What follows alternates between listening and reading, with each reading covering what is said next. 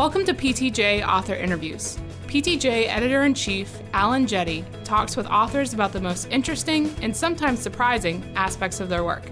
And now, Dr. Jette. I want to welcome listeners to this latest PTJ podcast. This is Alan Jette, Editor in Chief of PTJ, and today I'm delighted to welcome as my guest Dr. Tonya Apke, who is an assistant professor and the director of clinical education in the physical therapy division of the School of Health and Rehabilitation Sciences at the Ohio State University. Welcome, Dr. Apke. Thank you so much. It's my pleasure. Let me start by saying I really enjoyed the article that you and your colleagues have published in PTJ. Let me tell uh, our listeners that the title of the study was Effects of Student Physical Therapists on clinical instructor productivity across settings in an academic medical center.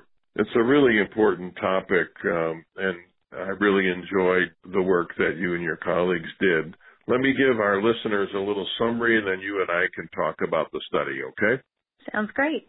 The purposes of this retrospective study were to evaluate the productivity of physical therapists, clinical instructors in an academic medical center, both before, during, and after clinical education experiences, and to look at whether or not there was um, a relationship with productivity across a variety of settings, as well as to compare the clinical instructor productivity to that of other therapists in the same setting who did not have a student during the same time frame.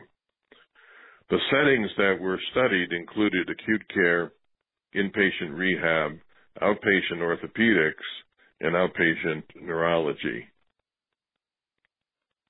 The authors reported that clinical instructor productivity was actually increased significantly in several settings, but was not significant in acute care.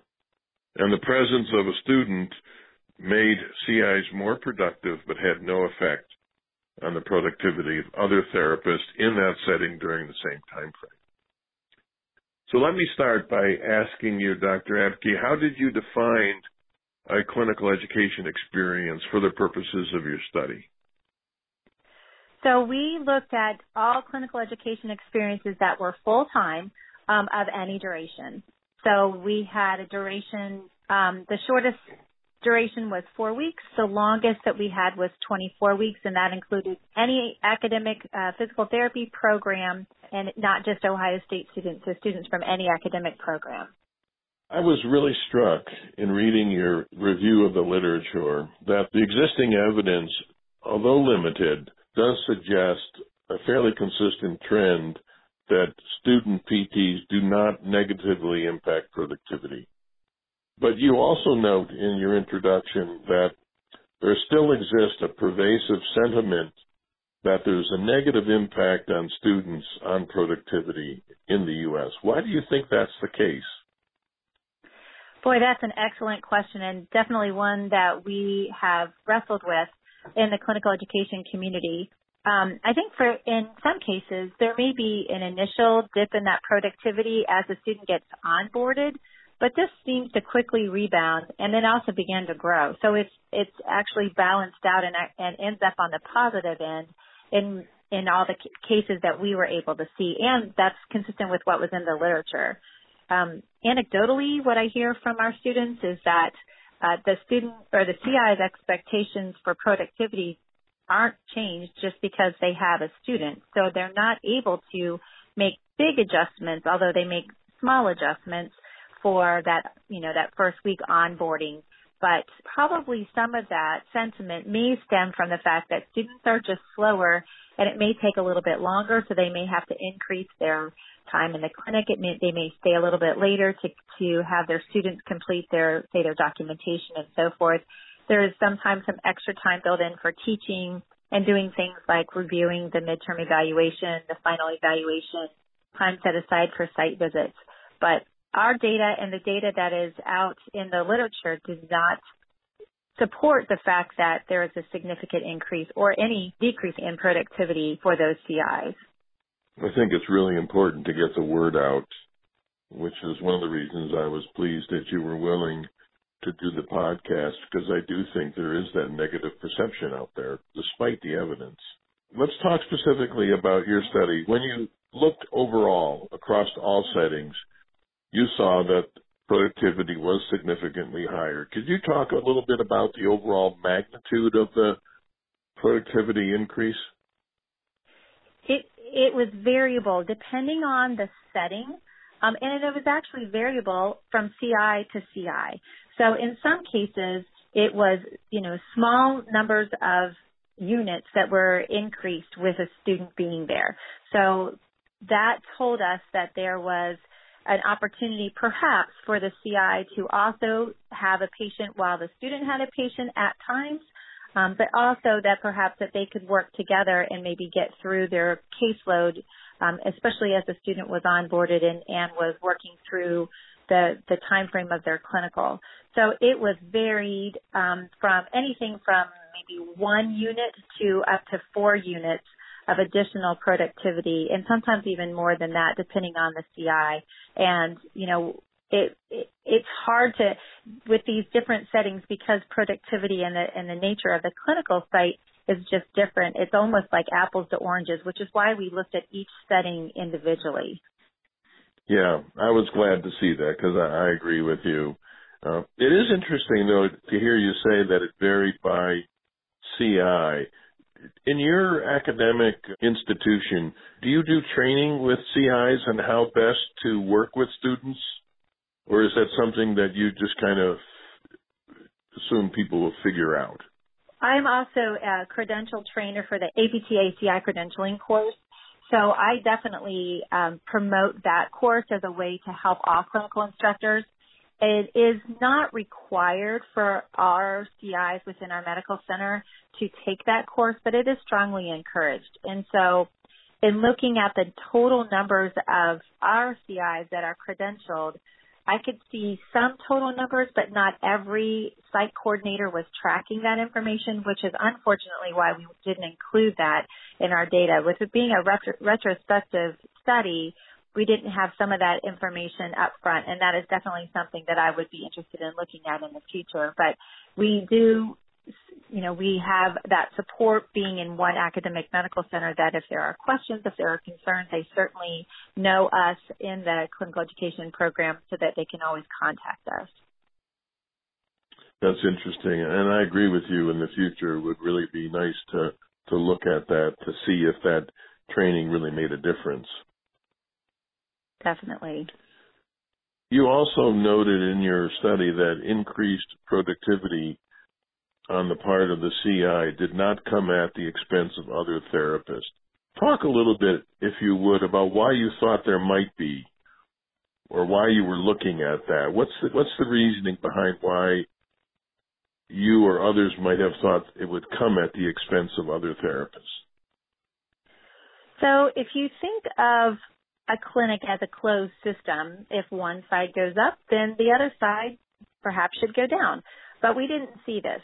So we thought that perhaps that reason was that it instead of say borrowing patients from another clinician, that the overall capacity of the clinic had was able to increase. So they could take more yeah. patients, they could see more patients, and so thereby the the productivity actually went up for the clinic in addition to the individual CI. So as long as there's excess demand for therapy, it's not a closed system. Right. And really the only setting that we didn't see this in a very big degree was the inpatient rehabilitation setting. And I mean, that's a capacity of the number of beds within that facility. And in most cases, they have all beds filled. So there's not really that opportunity for that to happen as much. Um, but they could increase the number of minutes that they see a patient or something along those lines. But say the acute care setting or the outpatient setting, there's almost always an opportunity to get more patients in the door. So you think that in part may explain why you did not see an impact in the acute care setting as compared to those other settings?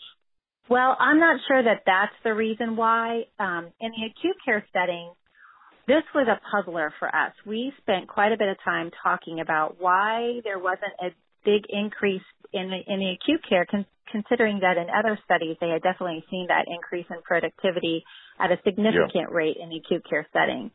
So our hypothesis is that perhaps because we are an academic medical center and we do see fairly high complexity um, of patients that um, our CIs did not feel that the students could be more independent, that they needed to be a little bit closer, that perhaps patients required a, a second set of hands, especially with uh, students who are not as experienced. So the, the clinical instructors stayed close by and didn't increase their caseload. They kind of stayed the same. It didn't go down. We didn't show a decrease in productivity. We just didn't show a significant increase in productivity in that setting. Yeah, that's interesting. I'm sorry. We also thought that this might be just a, a matter of geography because trying to maintain that line of sight supervision in the hospital, you kind of you have to stay close by. And so if they didn't happen to have another patient to see that was, you know, right next door, right across the hall, then there was definitely not an opportunity for that CI to leave that student. Well, it certainly raises interesting questions for follow-up study because as you say, others have reported an actual increase in acute care. So I agree with you. I think it deserves further investigation. I was also struck by um, you noted that the increased productivity of the therapists who were the CIs was not significant in the month before the student arrived. I was really struck and pleased that you looked at that. It was only evident while the student was present. Talk a little bit about that finding, if you would. So we wanted to make sure that the CIs weren't had a higher level of productivity to begin with, or that there wasn't a difference before they even had a student come. So we were trying to see, even at the same kind of time of the year, because we know that in clinical practice that you know that can fluctuate just even based on the time of the year. So we wanted to make sure that we were kind of all starting at the same baseline. So what this told us was that the presence of this of a student was seemed to be the factor that increased the productivity and not some outside factor because that before the student was even there, the productivity was not significant. So it was it was an interesting way to look at the data and we also wanted to see if the, you know, the trends of the clinic were different during that time of the year that might have a, have a factor on what a student's presence might do to that productivity. It, it nicely um, controls, at least in part, the potential for selection bias on who becomes the CI. Definitely. So I would, yeah, it was very interesting. You, you and your co-authors were, I think, quite appropriate in cautioning readers that you were focused on one one setting, and it was a tertiary academic medical center. Uh, where do you think research on this topic should go from from here?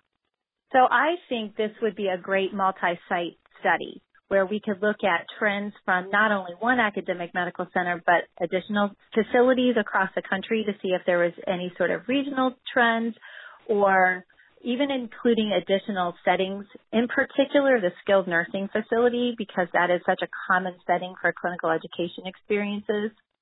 We also really would like would have liked to have tracked data from our our clinical instructors and our students in a better way to see if the level of the student had an increase or decrease impact on productivity. There's a, another perception out there that having students later in their clinicals is better for productivity. And I don't know that that's necessarily the case. And we didn't have the ability to really look at that. The the data that we had from our site coordinators, some had that data collected, but not others did, so we just didn't include it at all. So placing those early students is, is a challenge for the education program. So trying to get a handle on the impact that those early students have on productivity would be really valuable information. So we are looking to perhaps look at that information and collect that data and do a follow-up study. The other thing that we didn't distinguish or that we didn't really account for were differences, if there are differences between physical therapists and physical therapist assistant students. And it would also be interesting to see if that impact of the, you know, the PT versus a PTA student would be any different. I think those are, those are great ideas for, for future work, and I hope I hope you pursue those because I think those are really important questions particularly given the increased demand that you talked about in your article for clinical instruction, clinical education given the expansion of students and the number of programs in this country. Absolutely, and whatever we can do to try to help to provide some data to show that productivity is not a negative factor. There may be other challenges for clinical education, but that productivity may not be, you know, the detriment that is sometimes perceived to be. And really, all of the studies that have been done in the last decade have demonstrated that.